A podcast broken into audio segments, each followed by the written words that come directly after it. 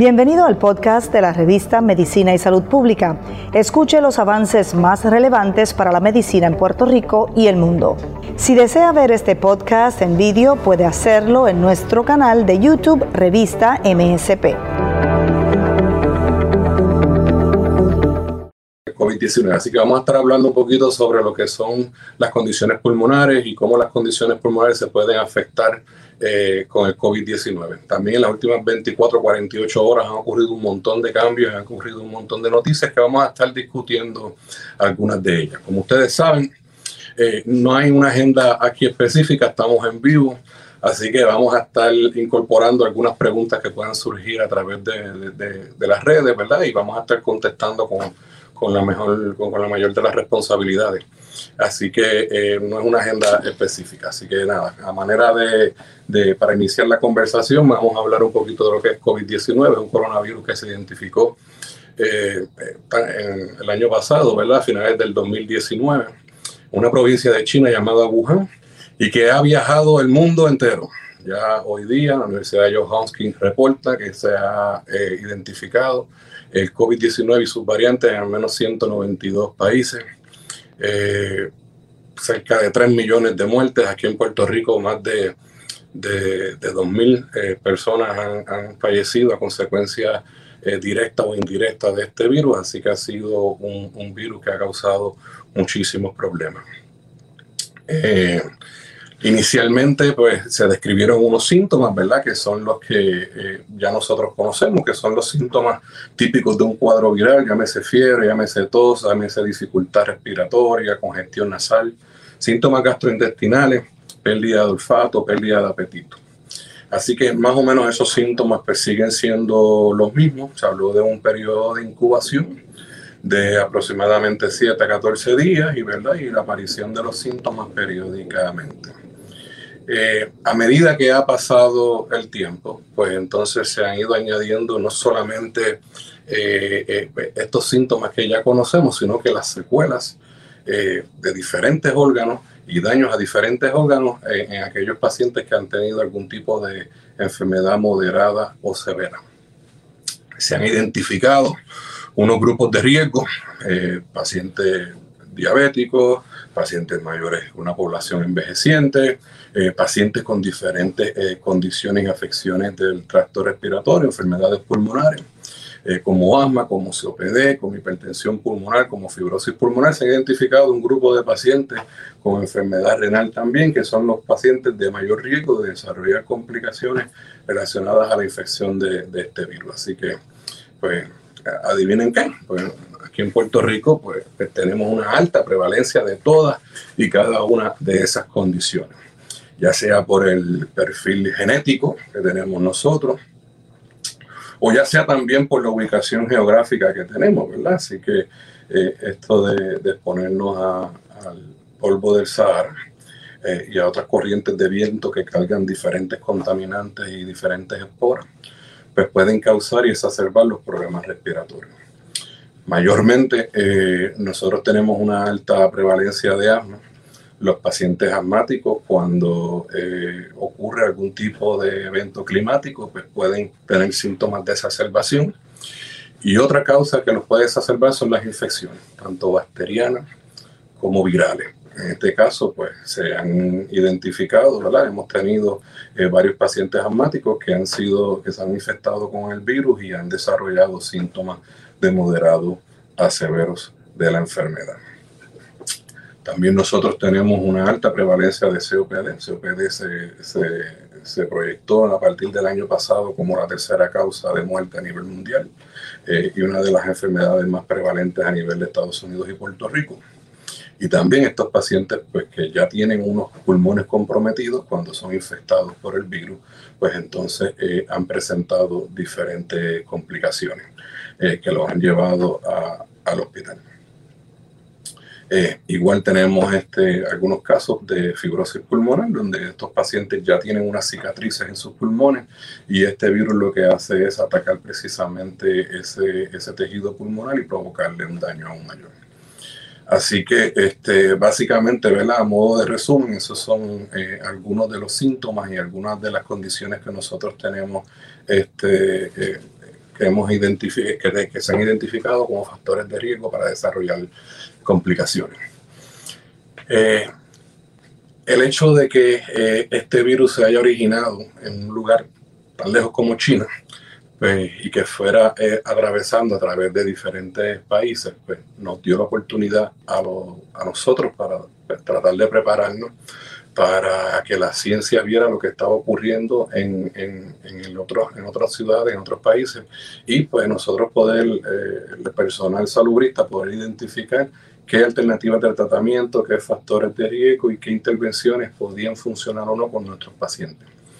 Así que eh, eh, una vez logramos este, obtener un poquito de data, toda vez que esto es un virus completamente nuevo, novel, y que teníamos mucha incertidumbre al principio, pues, pues una vez empezó a salir eh, data, ¿verdad?, de, las investigaciones que se realizaron allá en el área de Europa y Asia, pues entonces ya nosotros pudimos tener una mejor idea de qué alternativas de tratamiento podíamos este, ofrecerle. Eh, los pacientes, pues, dependiendo de los síntomas y de sus factores de riesgo, pues se, se clasificaban como, como pacientes con enfermedad leve, con enfermedad moderada y con enfermedades severas. Aquellos pacientes con enfermedad leve, eh, síntomas nasales, pérdida de olfato, que no tuvieran un factor de riesgo mayor para desarrollar complicaciones de COVID, pues básicamente pues lo hemos estado y se estuvieron manejando en su casa, con tratamiento totalmente de soporte. Ya ese medicamentos antitusivos para la tos, medicamentos para la alergia, una que otra terapia respiratoria. Se trataba de descartar una coinfección con otros virus y bacterias respiratorias como micoplasma y como influenza porque estas, este, sí, en aquel momento y todavía pues tenemos tratamientos efectivos contra eso. Así que siempre tratamos de descartar eh, algunas cosas que puedan estar eh, coexistiendo en, en, los pacientes.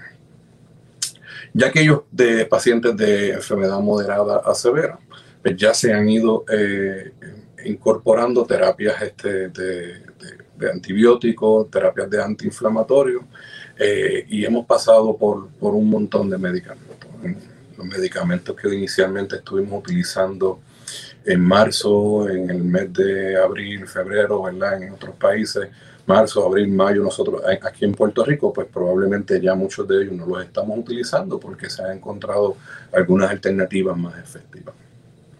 Una vez nosotros identificamos un paciente de riesgo, como, que, como los que mencioné inicialmente, aquellos con condiciones pulmonares, diabéticos, hipertensos, obesos y otras, y otras eh, eh, pacientes inmunocomprometidos que no, que tienen, que no tienen eh, enfermedad con hipoxemia y que no están hospitalizados, pues esos son los pacientes que idealmente se deben referir a lo que es el tratamiento con anticuerpos monoclonales.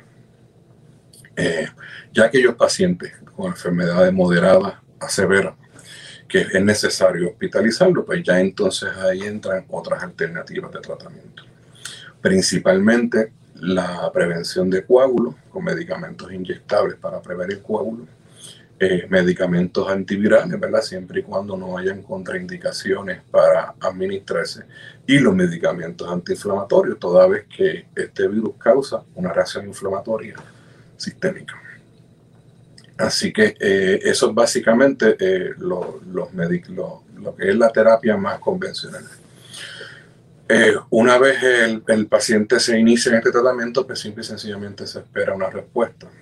cuando el paciente pues, no responde y su estado respiratorio pues, deteriora, pues ya ahí entonces es necesario incorporar otro tipo de tratamientos y eso ahí, eh, eh, como yo estoy seguro que ustedes han eh, escuchado anteriormente, pues ahí entran las altas suplementaciones de oxígeno, los soportes no invasivos de ventilación y el ventilador mecánico.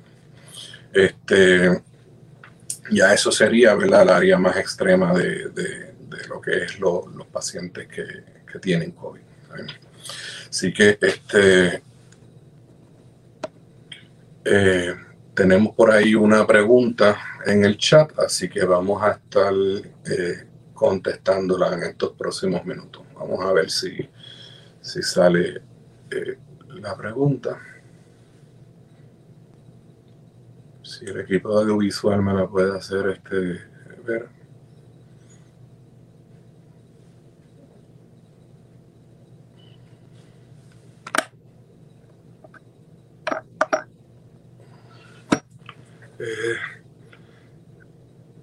Si tengo COPD, ¿cómo podría afectarme si tengo COVID? Bueno, pues el paciente de, eh, de COPD, ¿verdad? Pues, enfermedad crónica obstructiva pulmonar, muchas veces ha tenido ya unos factores de riesgo para desarrollar esa condición, muchas veces este, inhalaciones de, humos tóxicos, incluyendo el cigarrillo, este, pueden causar enfermedades COPD y, estas inhalaciones o, lo que llevó al paciente a desarrollar COPD, pues muchas veces ya ha causado eh, cierto daño eh, en estos pulmones.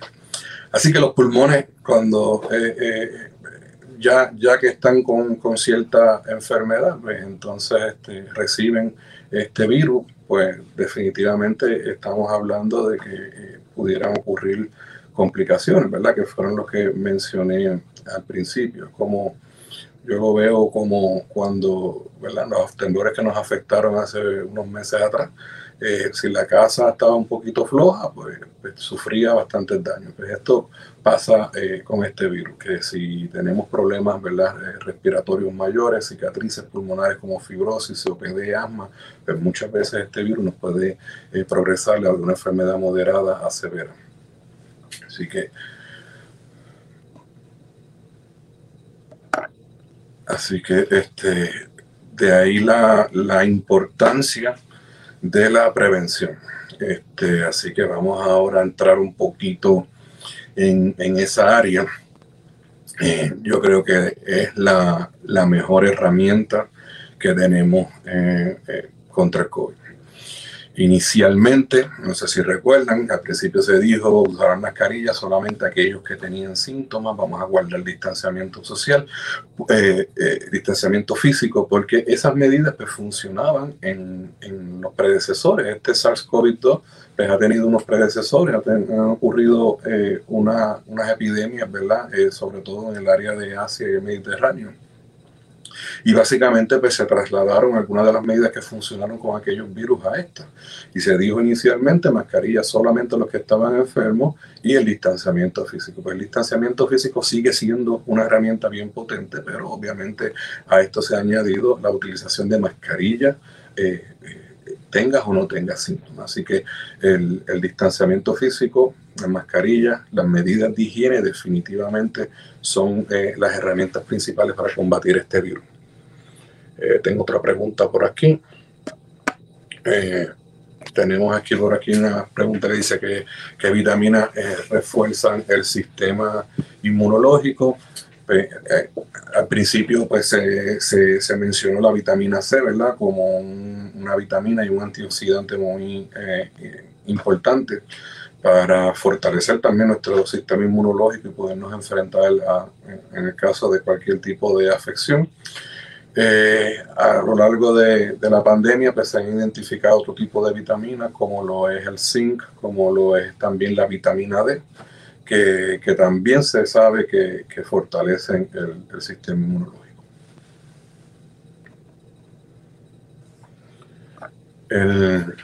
siguiendo con la parte de la prevención, eh, inmediatamente que se identifica el nivel de peligrosidad de este virus, pues entonces el, gobierno y las eh, autoridades salubristas que se encargan de entonces de desarrollar eh, medidas de prevención más permanentes, ¿verdad? A través de un proceso de, de, vacunación. Eh, se realizó, ¿verdad? De, una manera expedita porque ya había una experiencia con unos virus parecidos y, ya había el interés de todo, todo el universo de, apoyar y ayudar todo lo que es el desarrollo de una vacuna. Así que eh, finalmente eh, en diciembre se, se, vio ¿verdad? como un poquito de, luz al final del, túnel y llegan, este, eh, se autoriza el, el, uso de, las primeras dos vacunas. Las primeras dos vacunas son la de Pfizer y la de Moderna eh, llegaron, ¿verdad? Como dije hace unos minutos, llegaba a, finales de diciembre. Y básicamente en cuanto al mecanismo de, de acción, pues ellas utilizan una, un tipo de proteína del virus que, que se administra a, a la persona y el sistema inmunológico reconoce esta espiga, esta proteína y produce unos anticuerpos para combatir el, al virus real en caso de, exponernos realmente. Inicialmente esos estudios eh, eh, demostraron una eficacia de un cerca de un 94 a un 95%. Y la administración de esta eh, vacuna se iba a realizar, se está realizando de dos, con dos dosis.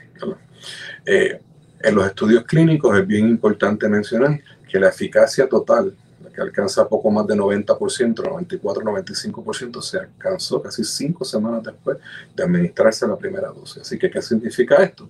Que el hecho de usted vacunarse, ponerse la vacuna hoy, no significa que la semana que viene puede eh, levantar todas estas medidas de precaución que ha tenido hasta ahora.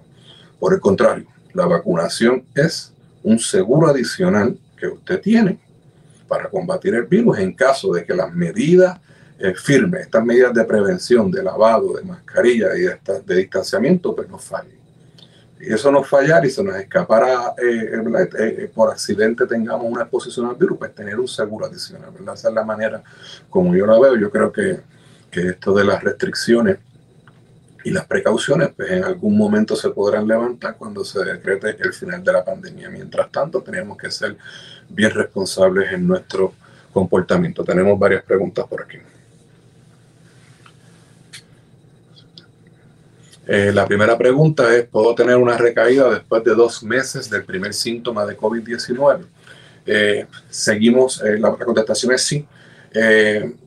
Nuestros primeros pacientes, sobre todo aquellos que eran asmáticos, COPD, que habían tenido condición de, de, moderada a severa, muchos de ellos permanecieron por muchos meses con síntomas residuales de debilidad, de cansancio, de dificultad respiratoria, que fue necesario reforzar este, eh, todo lo que era el tratamiento de soporte respiratorio. Hemos tenido eh, incluso admisiones o readmisiones al hospital por secuelas del virus, llámese problemas eh, cardíacos o llámese problemas neuromusculares, ¿verdad? Se han encontrado unos problemas o unas secuelas neurológicas que realmente pues, causan este, mucha, mucha discapacidad y muchos problemas para tú retomar tu, nivel de actividad como era antes de la infección. Eh, la pregunta, hay otra pregunta que dice, si yo tuviera enfisema pulmonar y COVID-19, ¿tendrías que ir al hospital? Pues bueno, eh, esta pregunta tiene una contestación que, va a depender del estado clínico. Si usted tiene enfisema, enfisema pulmonar y usted eh, es expuesto al COVID-19 y usted se contagia con COVID-19, pues entonces ahí hay que hacer un cernimiento de los síntomas. Tiene dificultad respiratoria, estoy mareado, me duele el pecho, me está bajando la oxigenación, usted tiene que ir al hospital sin lugar a dudas. Doctor, eh, inicialmente hay que comunicarse con, con su médico de confianza y expresarle los síntomas. Y si esos son los síntomas, pues definitivamente ahí pues, pues hay que ir definitivamente a una sala de emergencia. Si no hay dificultad respiratoria, si no hay dificultad respiratoria, si usted tiene la manera de monitorearse su oxigenación y su oxigenación está bien, pues no es necesario ir al hospital, ¿verdad? Eh, tiene buenas presiones, tiene buen azúcar, sus comorbilidades, la saturación está bien, no tiene una dificultad respiratoria mayor a la que ya probablemente tenía, si es que tenía dificultad respiratoria. Pues usted probablemente, y seguramente usted no tiene que ir a una sala de emergencia, pero usted sí sería un buen candidato para que se le refiera para recibir los anticuerpos monoclonales.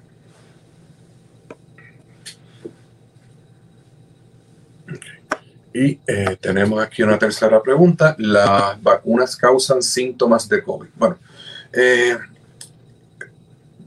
esto yo lo he conversado en, en otros foros, pero esencialmente el, riesgo de desarrollar eh, síntomas adversos o algún tipo de, síntoma no específico después de algún proceso de vacunación nunca es cero, o sea, esa probabilidad nunca es cero.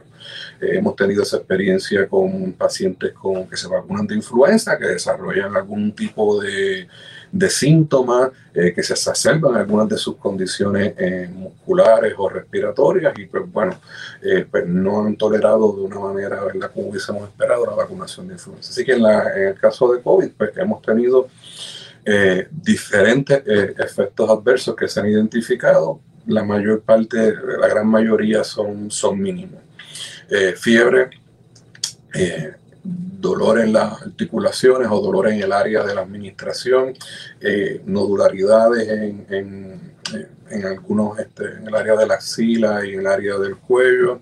Algunos que han tenido asma se han vacunado, han desarrollado un poquito de, de síntomas de asma, nada mayor, y cansancio. Yo creo que cansancio ha sido un síntoma que se ha este, eh, manifestado consecutivamente, ¿verdad? Y, persistentemente. El paciente se vacuna, al otro día se sienten un poco cansados.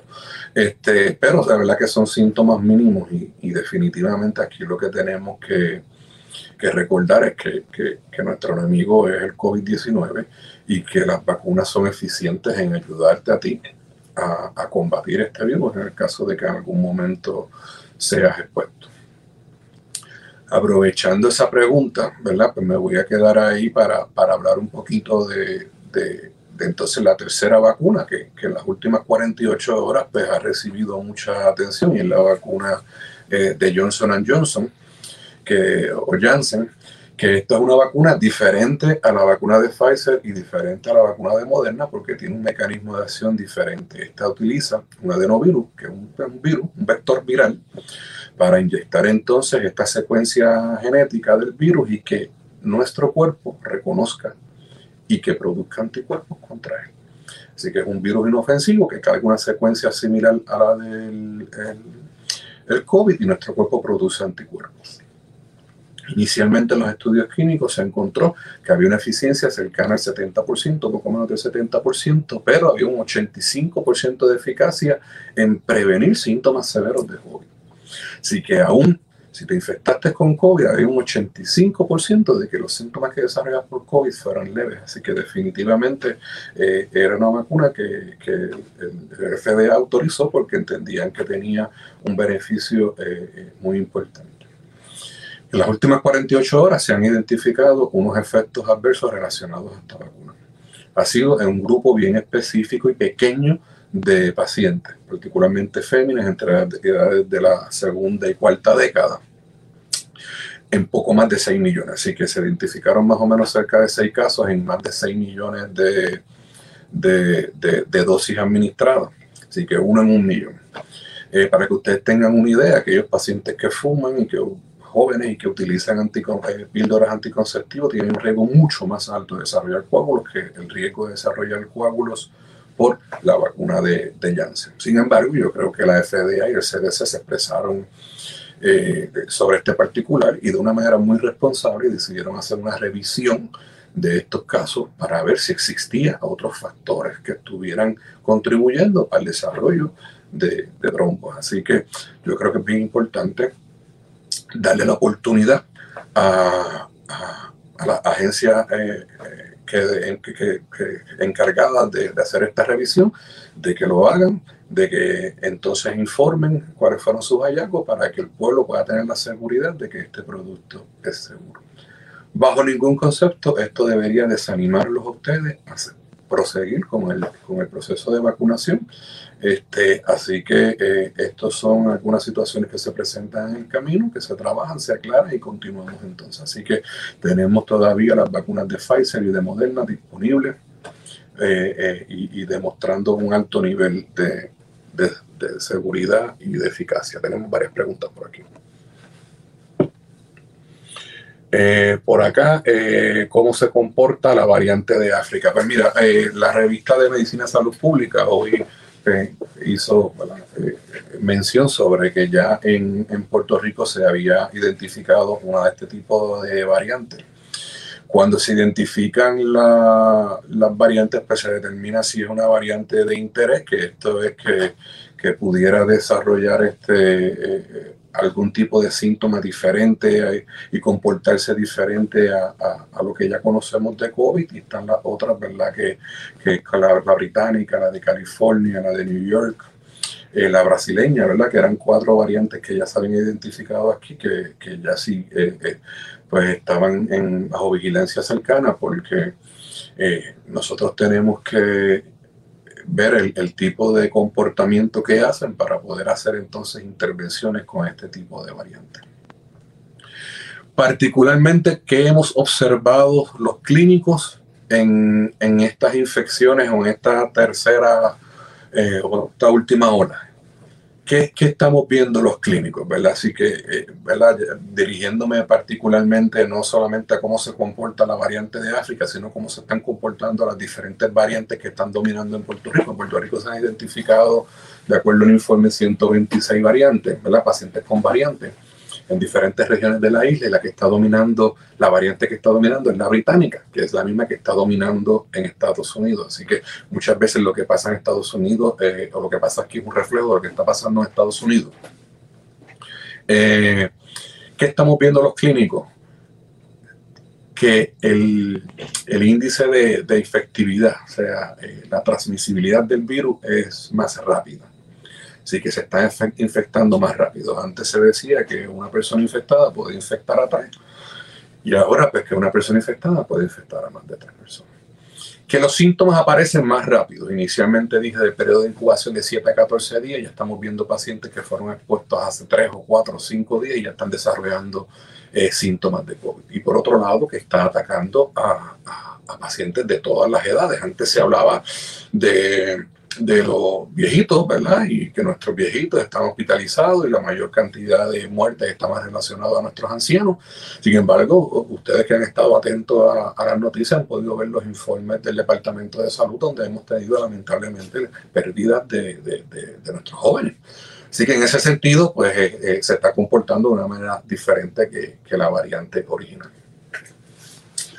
Aquí aparece otra pregunta. Eh, mi abuelo desarrolló eh, pulmonar luego de un diagnóstico de coronavirus hace más de un año, cuando no era famoso. ¿Cómo se explica? No, no estoy eh, entendiendo eh, bien la pregunta, pero básicamente eh, es alguien que es un paciente que se enfermó con ah, fibrosis pulmonar. Ok, el, el, mi abuelo desarrolló fibrosis pulmonar luego de un diagnóstico de coronavirus hace más de un año cuando no eh, se conocía mucho de la enfermedad. Pues el, el, los coronavirus, eh, los COVID-19, cuando causan eh, neumonía y, y de, carácter moderado, carácter severo, pues puede dejar entonces el, el, pulmón trata de repararse y muchas veces pues no se repara completamente y se, se queda en una cicatriz. Así que sí hemos tenido casos donde hay pacientes que luego de tener una afección severa por COVID pues desarrollan eh, cambios fibróticos en pulmón.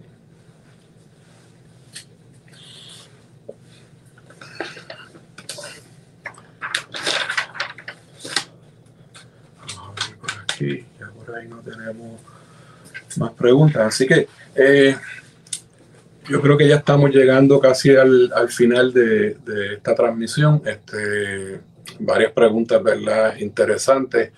Eh, yo manera de resumen, pues me gustaría que, que, el pueblo se haga partícipe del proceso de vacunación. Me parece que entre más rápido eh, participemos del mismo, vamos a, alcanzar esa tan anhelada inmunidad de grupo y, finalmente vamos a poder volver a hacer las cosas que, que comúnmente y que antes hacíamos este, antes de la pandemia, pero necesitamos la cooperación de todos. Esto es un esfuerzo del personal de salud, este es un esfuerzo del que están en la calle, los que están en su casa, esto es un esfuerzo de todos. Necesitamos que participen de, del proceso y mientras tanto, en lo que eh, no se declara el fin de la pandemia, pues este, necesitamos mantener nuestras medidas eh, para evitar el contagio, nuestro distanciamiento, nuestras mascarillas, nuestro lavado de manos, evitar las aglomeraciones y, esto es lo que nos va a llevar al éxito de, de, poder superar y continuar con nuestras vidas.